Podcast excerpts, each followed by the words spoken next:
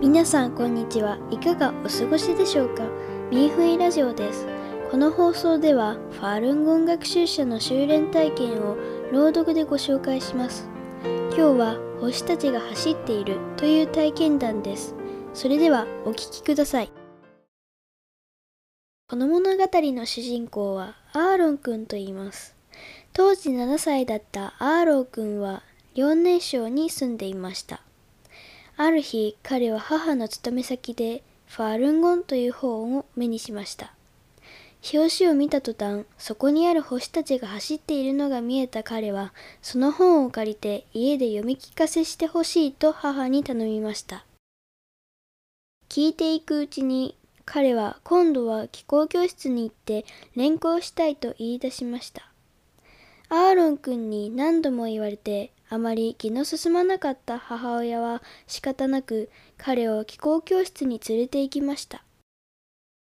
同校を習う初日にアーロン君はみんなと一緒に全ての動作をやり遂げました。彼が真剣に学んでいるのを見てみんなは彼に成功も教えました。毎日の放課後、アーロン君が帰宅して真っ先に行うことはリー先生の説法の録音を聞くことでした。ある時、咳をしている彼にお父さんが薬を飲ませようとした時、アーロン君は僕は常人ではないから薬を飲まなくても咳は治るよと言いました。おばあちゃんに病気があるのにどうして薬を飲まないの？と言われて彼はこれは病気ではないよ。合力を召しているんだよと言いました。合力を召することはどういうことなの？とおばあちゃんに聞かれてアーロン君はわからないのも無理はないよ。おばあちゃんは修練していないからと言いました。学校でもアーロン君は真善人の教えを守るようにしていました。ある日、学生たちが列に並んでいた時、誰かが一生懸命に押していました。先生はある生徒を引きずり出しましたが、その生徒は自分を押したのはアーロン君だと言いました。そこで先生はアーロン君も引きずり出しました。アーロン君は悔しいと思いつつ、言い返さずに黙って耐えました。家に帰ってからアーロン君は母親にこう言いました。僕は先生やあの生徒に言い返したりしないよ。僕は修練者だから我慢すべきだね。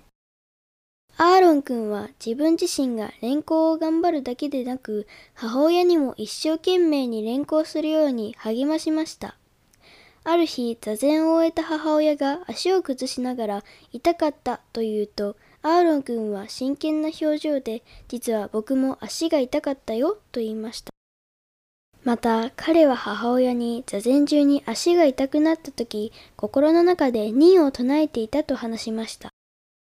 小雨が降っていたある日、母親が連行に行くのをやめようと言い出すと、彼は雨って何？凍って何？連行者は少しの雨粒も恐れないよ、と母親に諭しながら言いました。子供でありながら大人のような修練者を前にして、母親は密かに喜びの笑顔を浮かべながらも素直に注意を受け入れ、主婦の本に書かれている通りに自分の執着心を取り除きました。